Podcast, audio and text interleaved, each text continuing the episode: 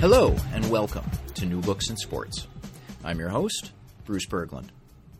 For each episode of the podcast, we choose an interesting new book on some area of sports, and we talk with the author about that book and about some of the deeper issues in the study of sports. For this episode, I'm pleased to have Andrew Zimbalist as a guest. Andy is the Robert A. Woods Professor of Economics at Smith College in Massachusetts. He has written more than 20 books and dozens of scholarly articles on comparative economics and the economics of sports. He is a frequent commentator for news and sports media on the economic side of sports, and he has served numerous times as a consultant for professional teams and league offices, and as expert witness for legal cases and congressional hearings related to college and professional sports here in the U.S. Andy's particular area of interest and expertise is the economics of baseball. And for this episode, we are discussing his book, In the Best Interests of Baseball, Governing the National Pastime, published in March 2013 by the University of Nebraska Press. This is a new edition of a book that was first published in 2006, which looks at the administration of Major League Baseball, and in particular, the evolution of the office of commissioner, from the first commissioner of baseball, Kennesaw Mountain Landis, to the current commissioner, Bud Selig. This is a book that is both accessible and revealing, and I will say, as a lifelong baseball fan, there is plenty that I learned from the book. And I will add, for those fans who have a negative view of Bud Selig, and I know this includes a good number of baseball fans, you will come away from Andy's book with a new appreciation for Selig and his tenure as commissioner. So without any further delay, let's turn to my interview with Andy Zimbalist. This week's guest on New Books in Sports is Andy Zimbalist. Andy, welcome to the podcast. Thank you very much. So we usually start each episode by having the guest say a few words about his background. I will say, by way of an introduction, that Andy has published more than 20 books on economic development and the economic of sports, and his turns as a consultant, advisor, and commentator fill a long, long list. But Andy, I'll also point out that your early academic work was in comparative economics, and in particular the economics of Latin America. So I'll ask you to start, what brought your move from comparative economics into the economics of sport? In March of 1990, I was putting my then 11-year-old son, Jeff, to bed. It was the middle of March, and it was a Thursday night, and I lied down in bed with him, and I was looking at his wall, which was plastered with baseball cards. He had been talking all winter long about his Little League team for the forthcoming spring and summer season with great excitement. And then this one particular evening, he said to me, "Dad, I don't think I'm going to play Little League this year."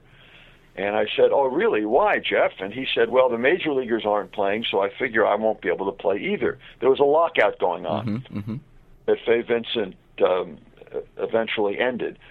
And I didn't know much about the economics of sports, but I did know that what Jeff was fearful of was not going to come to pass. So I explained to him that his Little League would happen anyway. And he was happy, and then he said, "Hey, Dad, you're an economist. You like baseball. You just finished your book on Panama. Why don't you write a book on the economics of baseball?" That was March of 1990. The next day was a Friday. I didn't teach that day. I went into the bowels of the Smith College Nielsen Library to start reading about the economics of baseball, thinking that it would be foolish to completely disregard the sage advice of an 11-year-old son. And I discovered two things. One is that very, very little had been written about the economics of baseball. And secondly, that baseball had an antitrust exemption that dated back to 1922, conferred by the Supreme Court. And I went back to my office and I started thinking about what that meant, the Supreme Court antitrust exemption. And about 2 hours later, I had written a 3-page book proposal. And I decided to send it off to a publishing house called Basic Books, which had a reputation for being a cross between an academic and a popular publishing house. It also had an editor who I had heard wonderful things about, a man by the name of Steve Fraser. So I just sent it off to him thinking that I would never hear again, given that this was not my area of expertise, and I thought that probably anybody who read my book proposal would think it was crazy. But about 3 weeks later, he called me up and he said, we love your proposal. We'll give you a $30,000 advance if you write the book. And I wrote the book. It became a business bestseller. It came out in 1992. Since very little had been written about the economics of sports, I was in on the ground floor, and that, of course, meant that after the book came out, I started getting a lot of exposure. I got a lot of requests to be an expert consultant, the requests to be on television and radio shows, got requests to do more writing, and it just kind of snowballed from there. I went from baseball to doing work in lots of other sports, and for me, one of the exciting things was not so much about being able to write about and be involved in sports. That certainly was fun, but the more exciting thing for me was that, as you pointed out, I had been doing comparative systems and economic development, not just in Latin America, but also in Eastern Europe and Western Europe and Asia, all of which was very exciting for me when I was doing it. But now all of a sudden I found myself working in areas of public policy in my own country. And frankly, it felt less alienating. I felt more involved. It felt more gratifying still to be involved in U.S. policy issues. And so that kind of put a lot of wind in my sails. And so I just sailed along becoming a sports economist, more so by the day. So, Andy, you said that your first book in the economics of sports was on baseball, and you have done work on other professional sports and on college sports. But I want to ask about looking at the economics of baseball. Is there something what are the unique features that you find in doing research on the economics of baseball, whether in terms of the structure or the problems that you find? Is there something that distinguishes baseball from other sports from an economic standpoint? I think there's a lot. Number one, that there's more output. There are 162 games during the year rather than 82 or 16. Another is that baseball has this antitrust exemption that I alluded to earlier. Another is that some of the sports began, such as the NFL, began with revenue sharing built into its DNA, and baseball did not begin with that, so it's harder to structure it back in.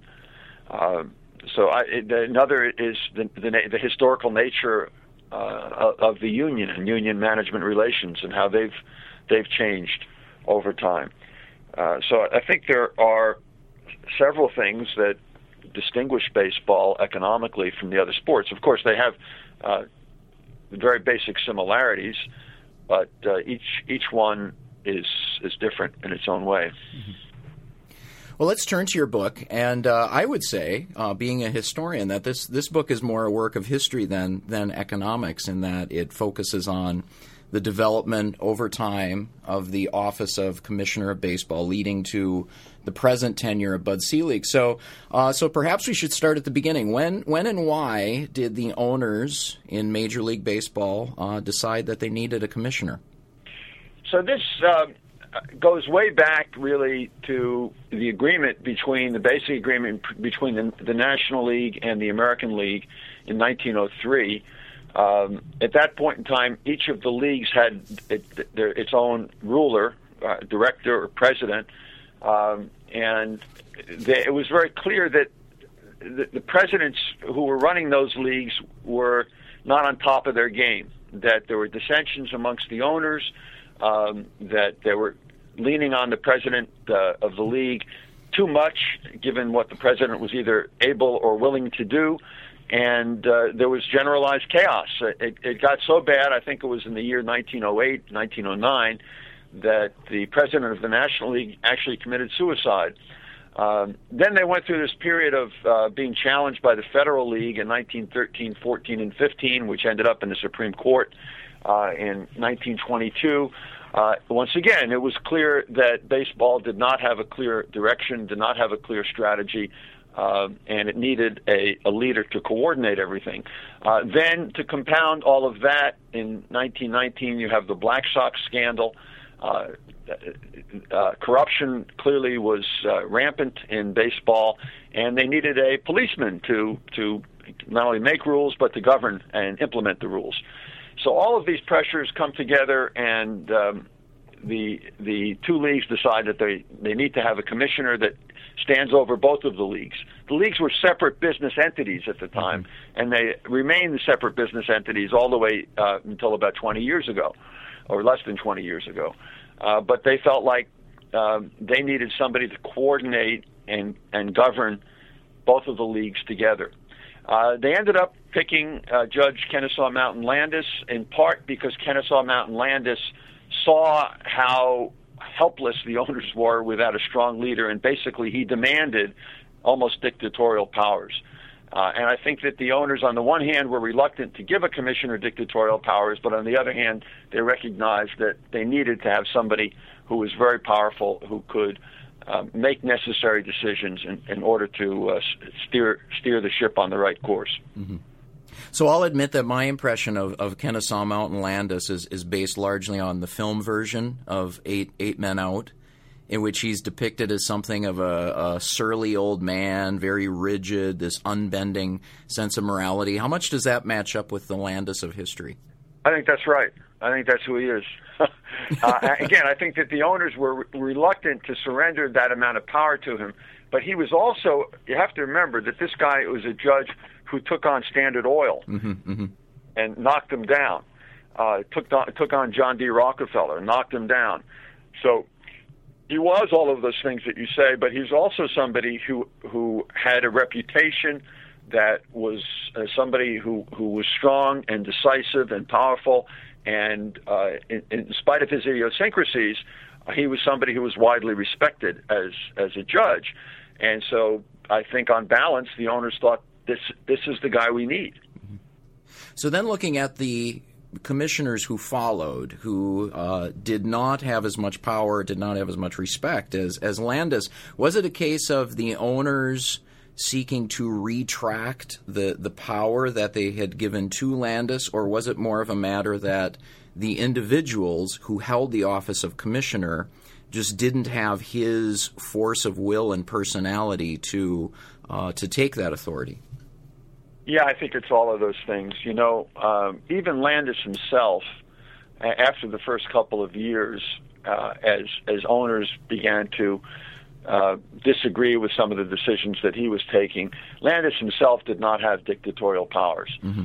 And Landis himself increasingly became a tool of the owners, given the fact that this commissioner, who was somehow supposed to stand above baseball and make decisions in the best interests of baseball, was really an individual who was hired by the owners and could be fired by the owners.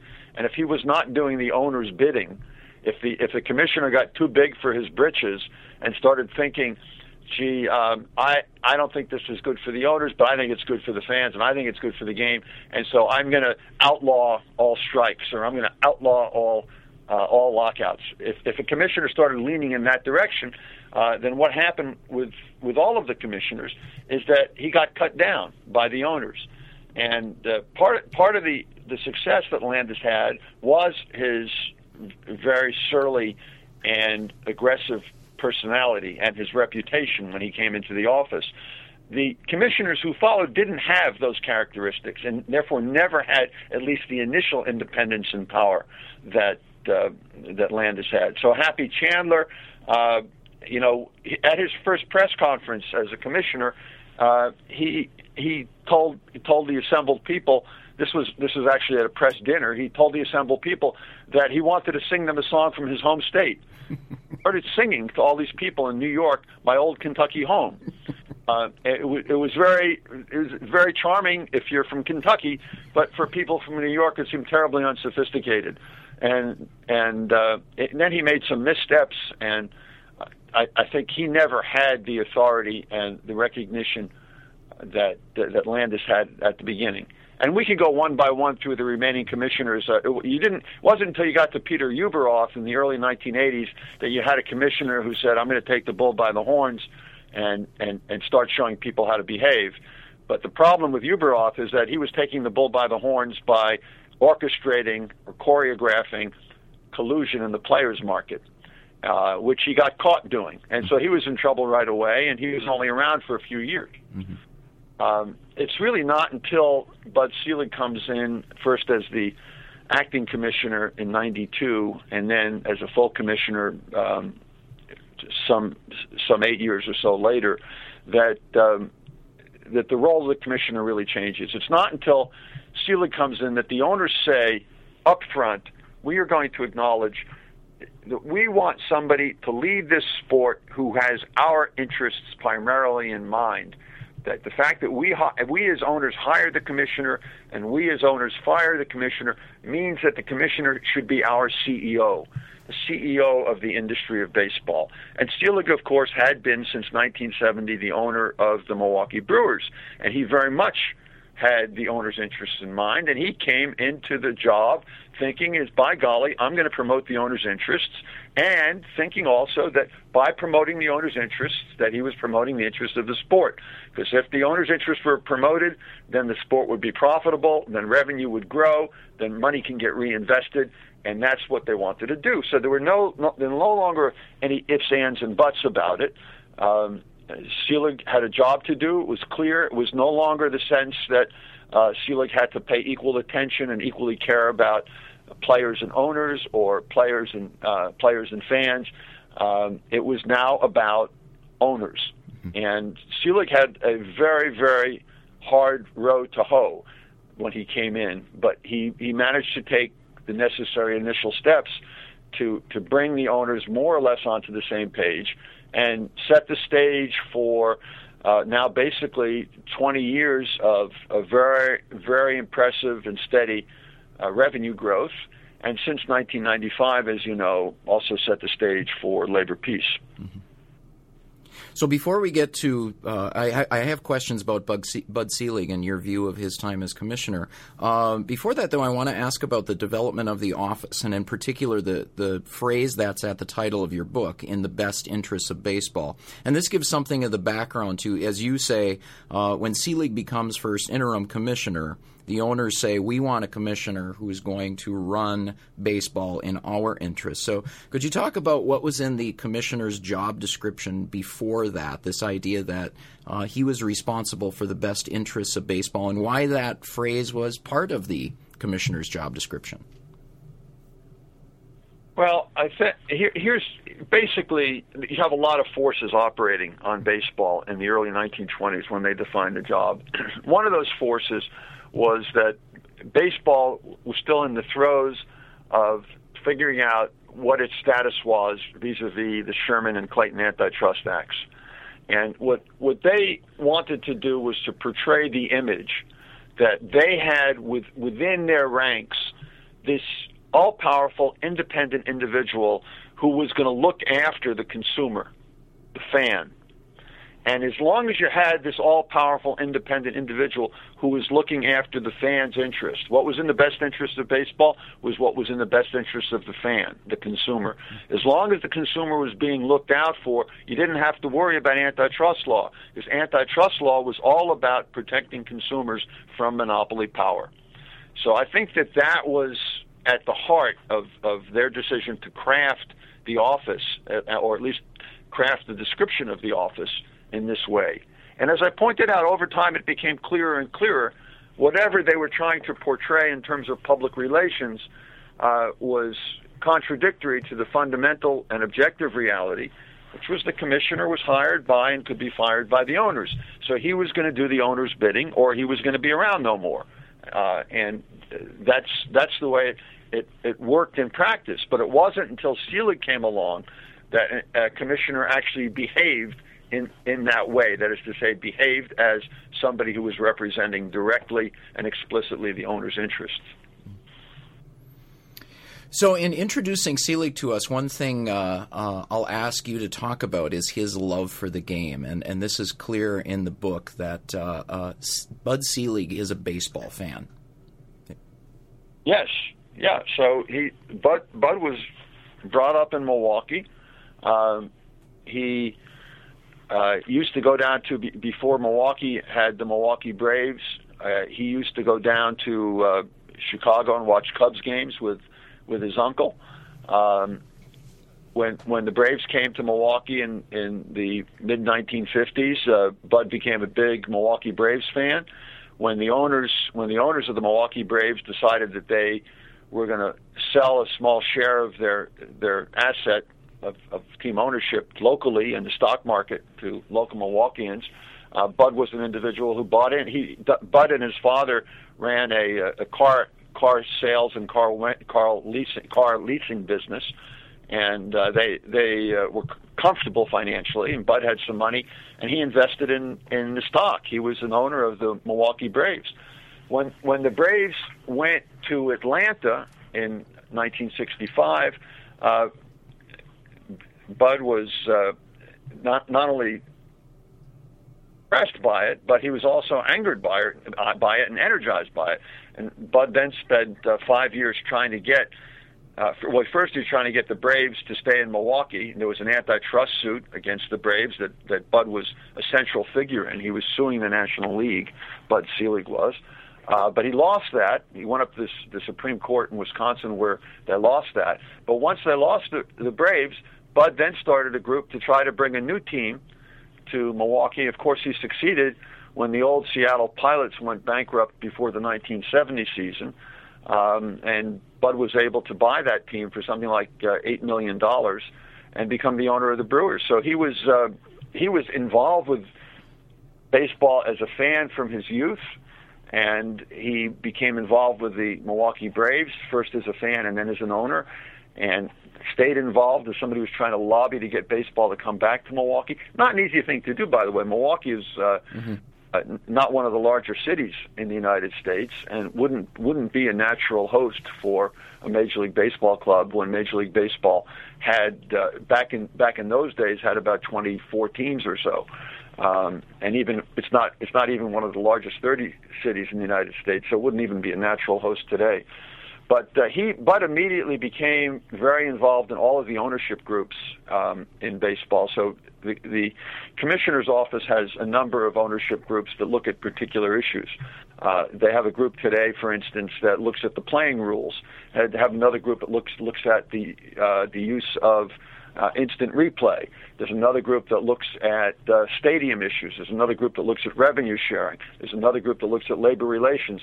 So they have 7, 8, 9, 10 different groups of owners that form committees and support the work of the commissioner's office. Bud got very involved in several of those committees in the 1970s. He came to run the labor relations committee in the 1980s and became very central in the overall governance of baseball during the labor unrest of the 1980s and early 1990s.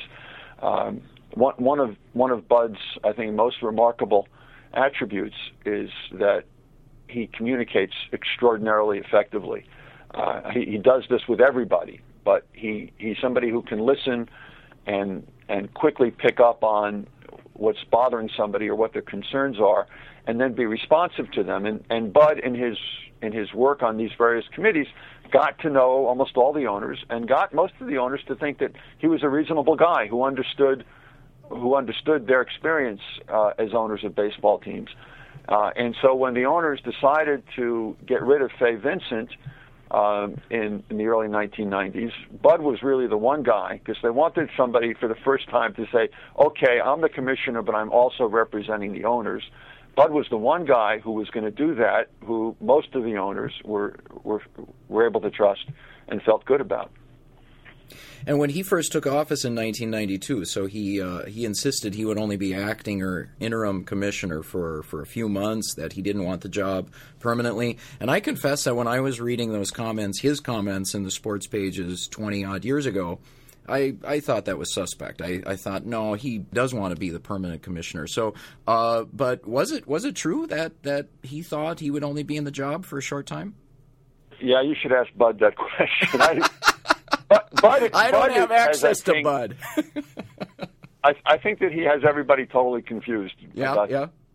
He said back then, he told his wife that he was only going to be an acting commissioner for 2 months until they found somebody else. That was back in 1992.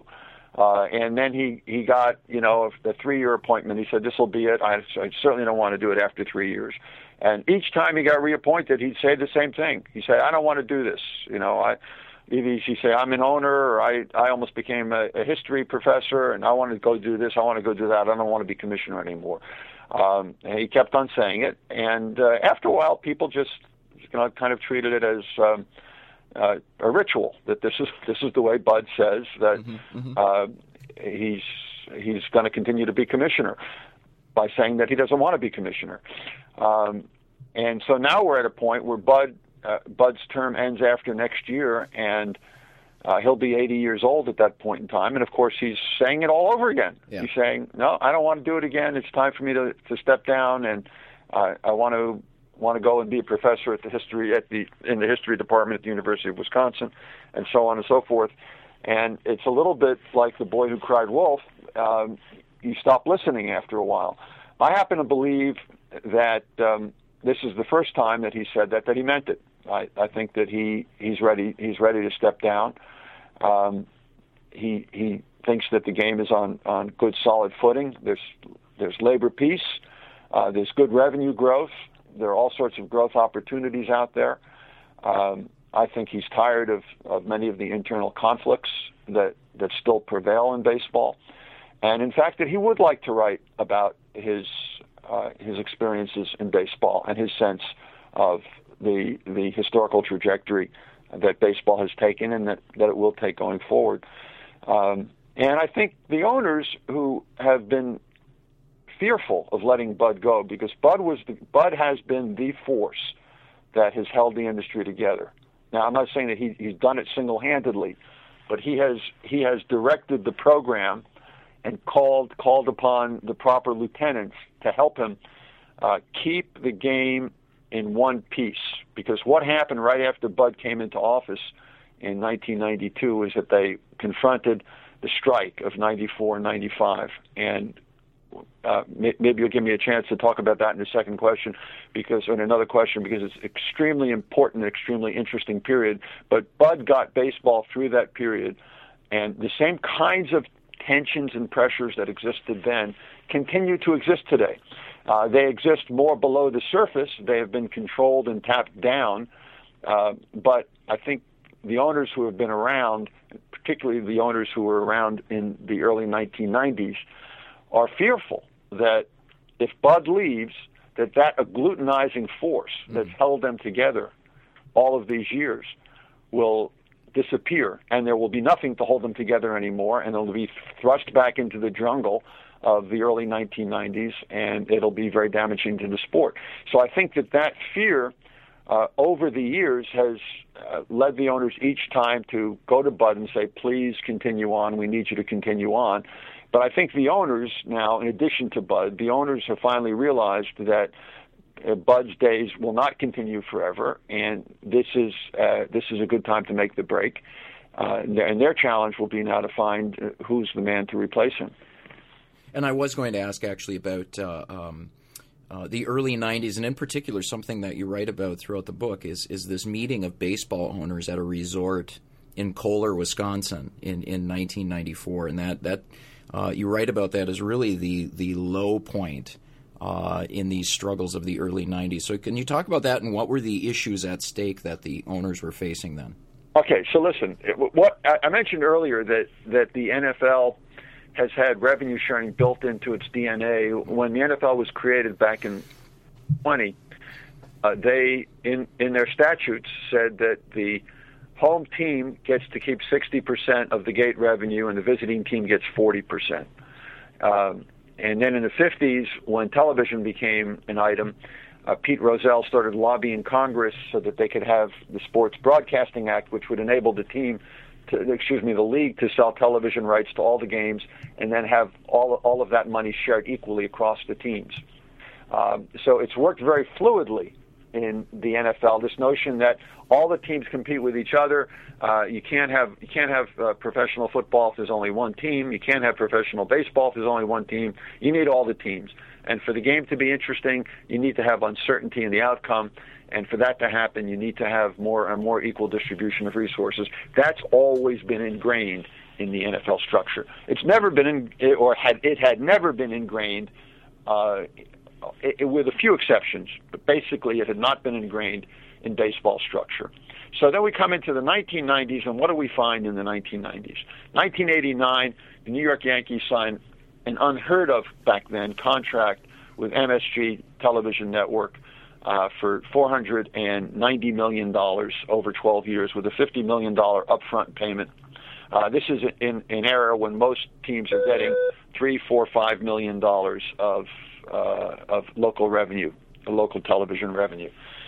Then we have the beginnings of the stadium movement, the new stadium movement that happens with the Baltimore Orioles, Larry Lucchino, Janet Marie Smith, where they tear down the old Memorial Stadium and they build Camden Yards in the downtown area of Baltimore, just off of the highway artery that leads to D.C. This is an enormously successful model that almost immediately raises the revenue of the Baltimore Orioles by $30 million a year. So we have the new inequality coming from local television contracts. We have new inequality coming from the stadium drive initiated by the Baltimore Orioles. And then we have the collapse of the baseball television agreement with CBS, which had been bringing $16 million a year to each of the teams equally. And that number goes down to, without going into details, it goes down to below $5 million. So there's all of a sudden a burst in inequality. And the small city owners are saying, how are we going to survive? You know, it's already problematic in these days of free agency. We have to go to the same players market as the owners to find our players. And now all of a sudden they're getting richer and we're getting poorer. This can't work anymore. So the owners basically jump on each other's backs and start screaming. There's a lot of evidence that the owners couldn't get on the same page. They back at the beginning of 1993. Their chief negotiator then, Dick Ravitch, wrote a letter to Don Fehr, the head of the Players Association, saying, we need to start talking urgently about a new collective bargaining agreement. Urgently, he said. That was January of 93. It wasn't until 18 months after that the owners were able to sit down and talk to the players about a new CBA. It's because they didn't agree with each other what they wanted. So they had all these meetings, and one of the meetings was in Kohler, Wisconsin. And this is a bucolic resort, lovely resort on Lake Michigan that's an hour or so north of Milwaukee. They went to this resort because they thought it would be a place where people could be peaceful and deliberative and sensible. But what happened is that the owners formed into caucuses depending on how large your market was. And it turned out that the owners couldn't meet in the same room. There was so much rancor and animosity amongst them. And Bud Selig and a few other people end up running messages around from one caucus to another caucus. But the meeting finally broke up. The owners were kind of screaming at each other things like, "You're not going to put your hand in my pocket." And then the small city owners had an arrow in their quiver, which had to do. I don't want to get into the details, but they basically had the ability to undermine the big cities' teams' local television contracts. So they were at war with each other. And in this context, Selig basically got on the phone after the Kohler meetings broke up. He got on the phone with each of the owners and said, "Look, guys, we're about to blow up the national pastime. We cannot behave like this. We're behaving like children. If we continue to do this, all bets are off, and we're going to destroy baseball." And he would spend hours on the phone with each individual owner, day after day after day, until he calmed them down enough to get them to come to some more meetings together. And it wasn't until they had a meeting the following spring in either late winter or early spring in Fort Lauderdale that they came to some agreement. And again, I don't want to go into great detail about it, but fundamentally what happened was that the owners decided that they would begin very gingerly a program of revenue sharing with each other. And Bud took that. Selig took that initial agreement and built upon it. So once he got the revenue sharing foot in the door, sharing revenue from rich teams to poor teams, once he got his foot in the door, he started sticking his leg and his whole body in the door, and the revenue sharing system grew to approximately the $400 million level that we have today, along with a luxury tax on high payrolls and some other features that work in a very salutary way to promote balance and to promote the financial health. Now, part of the problem, let me just end with this, part of the problem is that the same tensions that existed back in the 1990s, which were material-based tensions, are still there. And the same fighting is still there. But what Bud has done is he's worked out a way to channel it so that it doesn't explode. It's not an easy thing to do, and the way he does it is by the use of stick and carrot. He manipulates owners. He says, if you do this for me, I'll do that for you. He makes side deals. It's a patchwork system that many believe only Bud can hold together. So the next commissioner is going to have an enormous challenge on his hands. Well, I was going to ask that then, because so you finished the first edition of this book in 2005, and in the closing chapter of the first edition, you had something of a mixed view of the state of baseball at the time. In your new epilogue, you give high marks to Bud Selig and his time as commissioner, and you talk positively about the state of baseball today. But let me ask you, when Bud Selig does leave, is the structure, what he's built in terms of the structure after 1994, will that hold, or is it a matter of Bud as the individual working the different owners? Is he the one holding the system together? I'll ask your view. What do you think is going to happen? Well, first of all, let me say I don't think my view really changed between 2005 and the new book, okay. Except insofar as today we have an additional 7 years of labor peace that we didn't have then. We have additional economic growth that we didn't have then, and baseball has sailed through the period of our Great Recession in the United States. And we have some new innovations in the game that continue to propel the game forward. So I don't think my view has changed. I think back in the 2005 edition, I was very positive about the role that Bud was playing. And I continue to be now very positive, except that now there's additional evidence that he continues to do the good job that he's been doing. And by the way, I have my share of criticisms of Bud as well. I don't think he's an angel. I just happen to think he's a very good commissioner and the best commissioner that baseball has had. Having said that, I think that there are competent people, very competent people, who have worked with Bud over the years, who know the formula for how you make this thing work, and know the owners and know how to work with the owners to get them to compromise. So although I think it's not going to be an easy transition, I'm optimistic that the new commissioner, provided that it will be one of the people I think it could be, and I think I'm pretty sure it will be one of those people. I'm optimistic that person will be able to do the job that needs to be done. Look, there are some real conflicts out there still, and some real issues. I don't think they're going to go away. Right now, there's a big fight in Baltimore and Washington over the regional sports network there, MASN, a fight between the Washington Nationals and Peter Angelos, the owner of the Orioles. There's a very hot issue out in California about whether the A's can move to San Jose or not. The Giants don't want them to, and the A's think they need a new market. There's an issue in Tampa about whether or not the Rays can survive if they continue to play in the Tropicana Field, which they're under lease to play there until 2007. And the mayor of St. Petersburg, Mr. Foster, wants to hold them to the lease.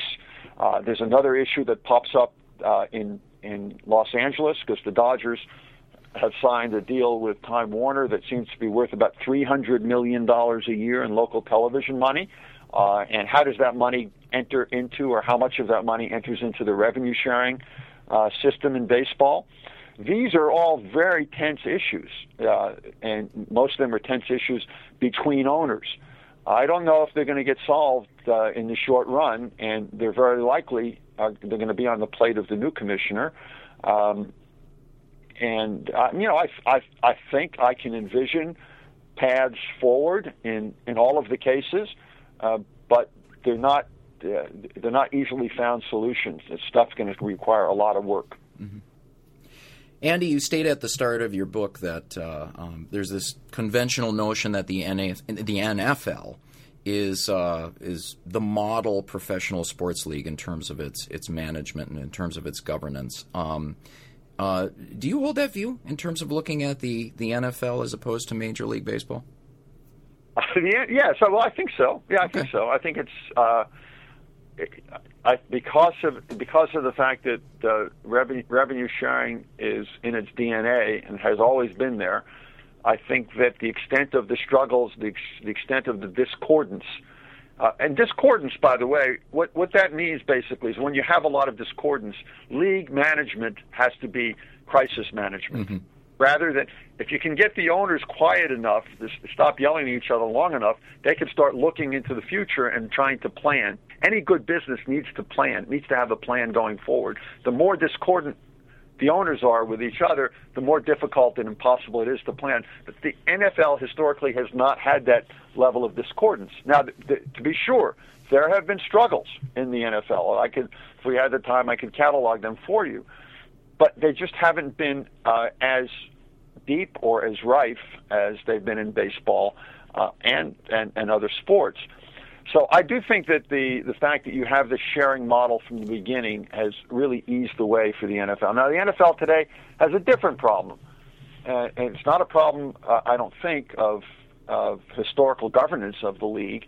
It's a problem that's popped up, which is the problem of concussions. Mm-hmm. And I don't know how they're going to solve it, but I think it's a profound problem. It doesn't have to do with historical issues or common issues to American team sports and league governance.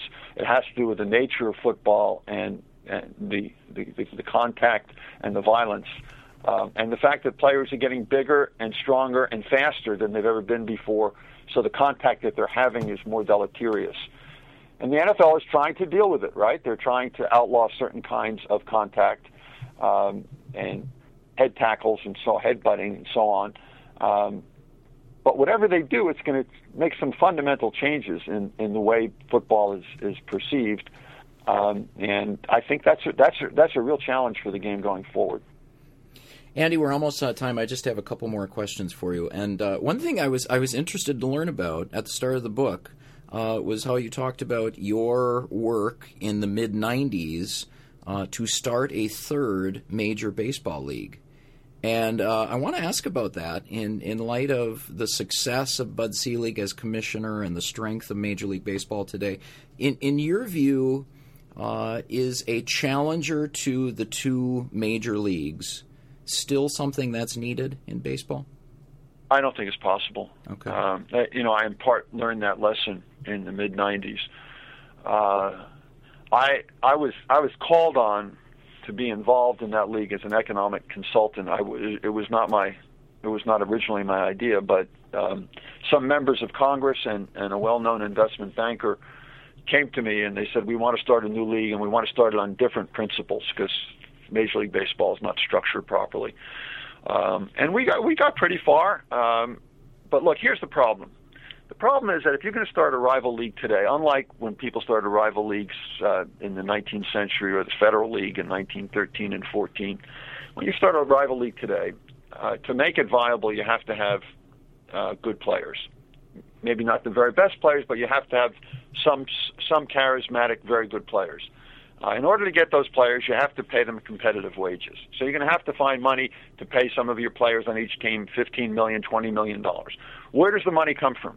Well, look at the structure of baseball today. Large sums of money come from local television contracts. Large sums of money come from national television contracts. Large sums of money come from the new modern stadiums that they play in with luxury boxes and club seats and catering facilities and signage and so on and so forth. To build a stadium costs these days $700 million, $1.5 billion, depending on where it is. Where are you going to get that kind of money? Well, until now, 65% of new stadium money has been public money. So how are you going to go? How is an owner for a new league going to go to a city and say, we've got this great idea, we've got a great design, people love baseball, I want you to give me $700 million to build a new stadium? No, it's not going to happen. It's not going to happen in this fiscal environment in the United States. It probably wouldn't even happen in a sound fiscal environment in the United States. So you're not going to get the stadiums to play in. You're going to end up playing in high school type or college type stadiums, you won't generate enough money. You're not going to get the television contracts from Fox or ESPN for a startup league.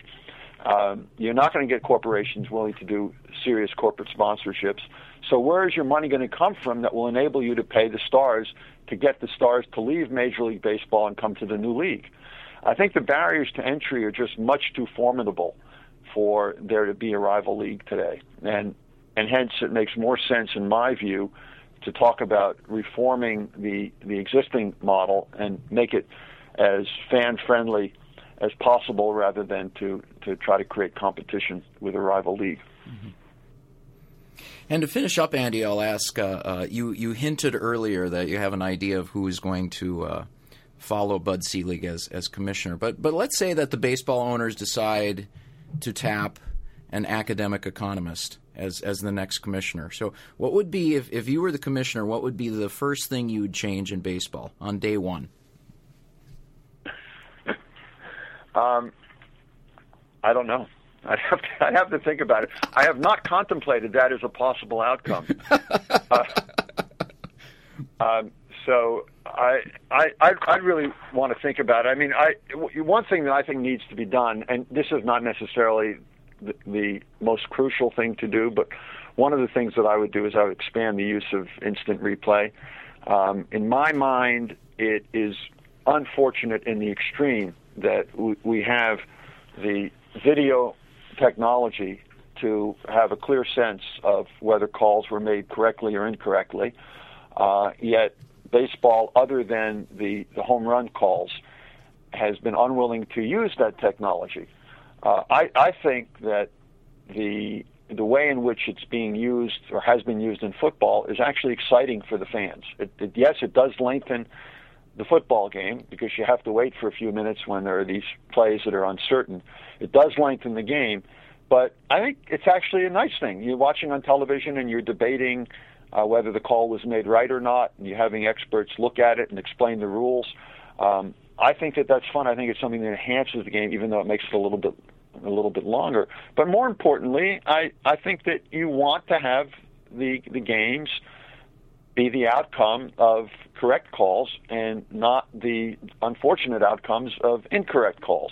That, of course, that principle, I think, becomes more important as games become more important as you get closer to the end of the season or you're in the postseason.